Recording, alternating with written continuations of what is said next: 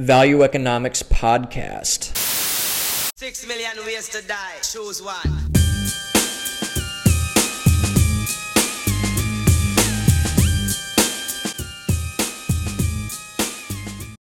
Ladies and gentlemen, welcome to the Value Economics Podcast. And can you dig it? I can. And it is a special day today because my second book, Toxic Immaturity Reclaiming the Masculine Identity from Those Who Seek Its Destruction, is out as of this morning on all digital platforms Amazon, Barnes and Noble, Books a Million, every single place you can most likely, I, I am actually not sure about this, but most likely on the biggest two ones, Amazon obviously being the biggest one.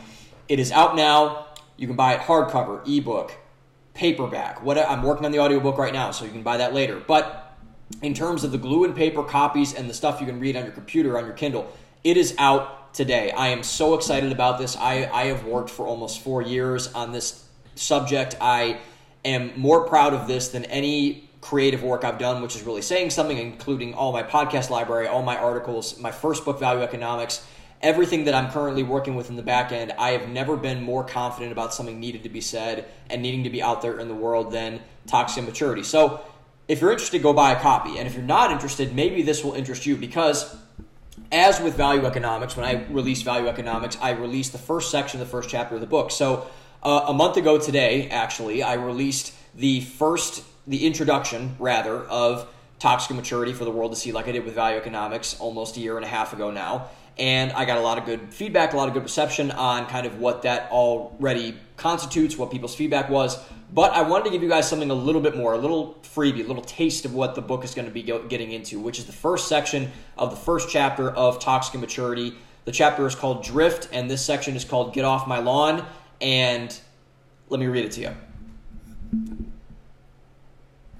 I've never met a single person more anal about his lawn than my grandfather. It bordered on between love and obsession, and definitely leaned towards the latter.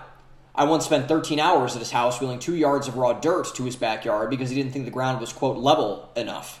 I got a can of Sprite and a cold shower in exchange for my labor. But this wasn't without reason. I've never seen a more gorgeous piece of property than my grandparents' house growing up. The grass was a carpet. Several flawlessly trimmed trees adorned the front yard. Not a single fallen leaf was unattended to. The back of the house dropped off 50 feet into a gorgeous ravine with a river running through it. Not a single morsel of woodland stained the property. All the bushes were per- perfectly manicured. The flowers and plants were meticulously arranged.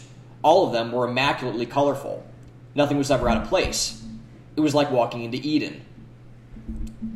But my grandfather also had a temper. It runs in the family. Both my dad and I have it. I, being his grandson, didn't get to see its wrath often. He kept it relatively caged, even when he was legitimately upset at something. My dad, however, did see it, and saw it often, as did many people that were around him. There are rare occasions throughout the course of history when two great forces meet Godzilla and Kong, Nazi Germany and the Third Army, Batman and the Joker. But one that rivals them all is when the unstoppable force of Larry LaCrosse's temper met the immovable object of Larry LaCrosse's lawn. My dad was fortunate enough to witness this moment of magnitude occur, and he retells it as such. My dad was the youngest of five in a city called Elyria, Ohio, which existed primarily as a manufacturing town. My grandpa had done well for himself, giving up extracurriculars in school to start working at 12 years old. He went into the Air Force and made his way to work at a company called Luxaire, which made air conditioners. He used his experience in the military to get a job working as an air traffic controller until getting laid off by President Reagan when he chose to strike with the rest of his union in 1981. My grandparents did everything they could to scrape by. My grandma went into the workforce in the immensely male dominated space of manufacturing. Every kid worked, and worked a lot. My grandpa worked three jobs for 18 hours a day, oftentimes in incredibly demeaning professions. He carried golf bags to the sun. He cut the grass of rich people. My grandparents grew their own food. They made their own soap. All their children's college savings were scrapped. Every dime that was spent was spent to survive. This experience made my grandpa both a very hard and a very scorned man. He felt gypped that his American dream had been taken from him, and in many ways it had, of course. He was very hard on his children and even more on himself. As he aged, I began to notice a sadness that would creep on him. He cried often at family events. He regretted his decision to strike, even though his family unanimously backed him. But it didn't matter that what he did was right. It only mattered to him that he thought he failed to provide. But the one thing that didn't change was his lawn. He was relentless about its upkeep. If you own things, you better take care of them, he said. They are your things. He took great pride in taking care of what was his. It gave him a sense of control, of dominion. He needed that after such a jarring experience. One day during this period, my grandpa and his neighbor were doing yard work at the same time.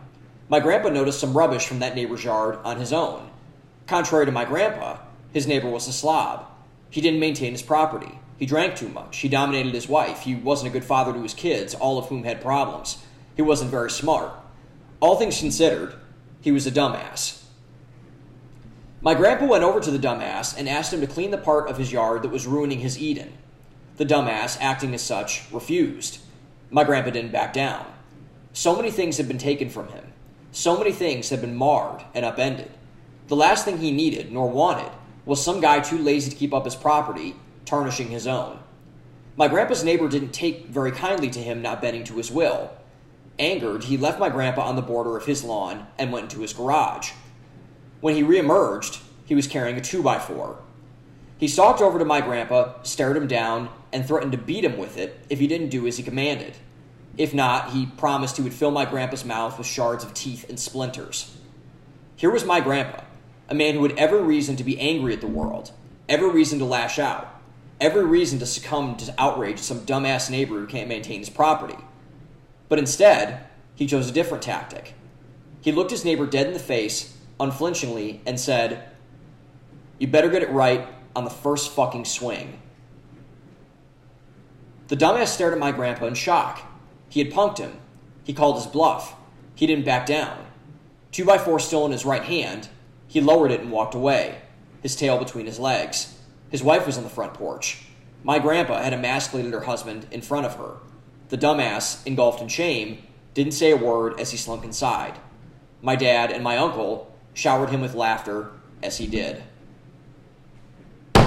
And that's all you get. That's all you get, folks. It gets better than that. I promise you. Uh, my grandpa's a bad motherfucker. He still is. I love that man to death. I dedicate the book to him uh, and my dad as well. So, and my uncle plays a big part in the book as well later on. But that's the book, guys. So again, Toxic Immaturity, Reclaiming the Masculine Identity from Those Who Seek Its Destruction, out today on all digital platforms Amazon, Barnes & Noble, all the rest in ebook, paperback, and hardcover. I, I appreciate it, guys. The audio. Oh, by the way, the um, the ebook is also ninety nine cents. I hope throughout this week at the time of this recording, get the ebook. Let's pump the numbers up. Let's get this book out to the people that need it. Let's get some press behind it. And thank you guys once again for supporting this podcast and supporting me. Open your mind, own the day. Thanks for listening, guys. Go buy the book.